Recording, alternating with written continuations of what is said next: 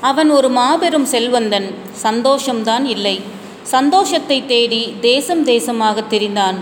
ஏதேதோ செய்து பார்த்தான் சந்தோஷம் கிடைக்கவில்லை.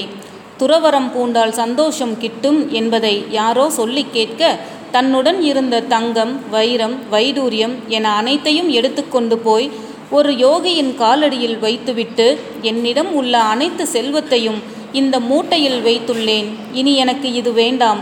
நான் அமைதியை சந்தோஷத்தை தேடி வந்துள்ளேன் என்று சரணடைந்தான். அந்த யோகி எந்த பாவனையையும் காட்டாமல் அந்த மூட்டையை மட்டும் அவசர அவசரமாக திறந்து பார்த்தார்.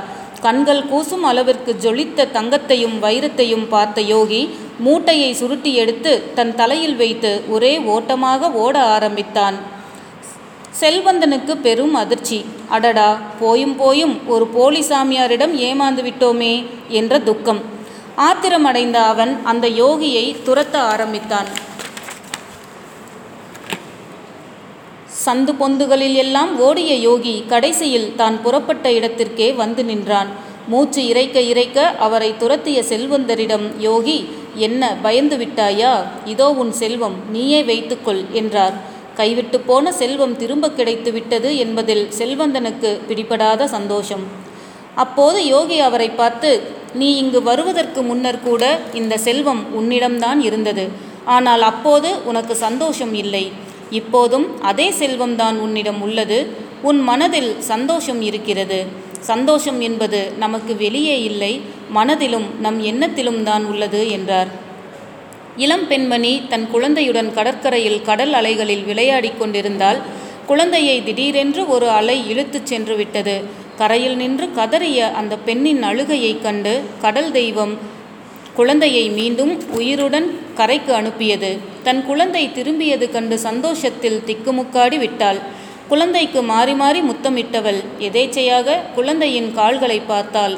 ஒரு கால் கொலுசு இல்லை. ஐயையோ ஒரு கொலுசு போய்விட்டதே என்று மீண்டும் அழ ஆரம்பித்தாள்.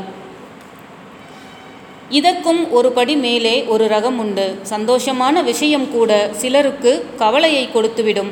அந்த அளவுக்கு எதிலுமே திருப்தி அடையாத மனிதர்களாக இருப்பார்கள். அவன் ஒரு விவசாயி ஒரு பருவத்தில் அவனது தோட்டத்தில் அமோகமாக தக்காளி விளைந்திருந்தது.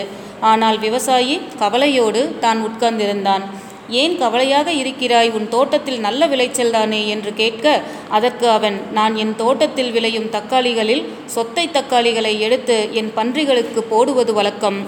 இந்த முறை ஒரு சொத்தை தக்காளிகள் கூட கிடைக்கவில்லையே என்ன செய்வது? என்று யோசித்து கவலையாக இருந்தான்.